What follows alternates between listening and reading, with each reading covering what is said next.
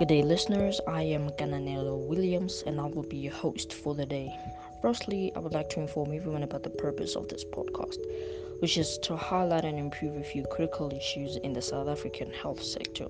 I will also be addressing issues hindering the development in this sector, as most of us are aware of the multiple challenges that have been incurred in practice that compromise quality in the sector, including strategies employed by the government to improve the quality of healthcare delivery. There is overwhelming evidence that the quality of healthcare in South Africa had been compromised by various challenges that impact negatively on healthcare quality. Improvement in quality means fewer errors, reduced delays in care delivery, improvement in efficiency, and low admission costs. The decline in quality healthcare had caused the public to lose trust in the healthcare system in South Africa. In the next podcast, I will be addressing the issues and challenges highlighted above.